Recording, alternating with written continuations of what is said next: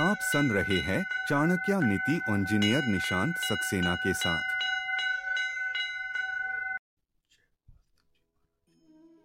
नमस्ते, मेरा नाम है निशांत सक्सेना।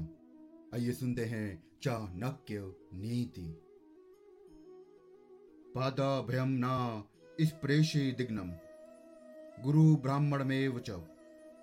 नैव गा ना कुमारीम चा ना वृद्धम ना शिशुम तथा। अर्थात अग्नि, गुरु, ब्राह्मण, गाय, कुंवारी कन्या, बूढ़ा आदमी और छोटे बच्चे, इन सबको कभी पैरों से नहीं छूना चाहिए। कुछ कार्य ऐसे भी हैं जिन्हें करने से हानि होती है और कुछ कार्य आचार व्यवहार के विपरीत होते हैं। उन्हें करने से समाज में अपयश होता है। अग्नि को पवित्र माना गया है, इसलिए उसे पैर से स्पर्श नहीं करना चाहिए। गुरु ब्राह्मण और गाय को भी पूज्य होने के कारण पैर से छूना नहीं चाहिए।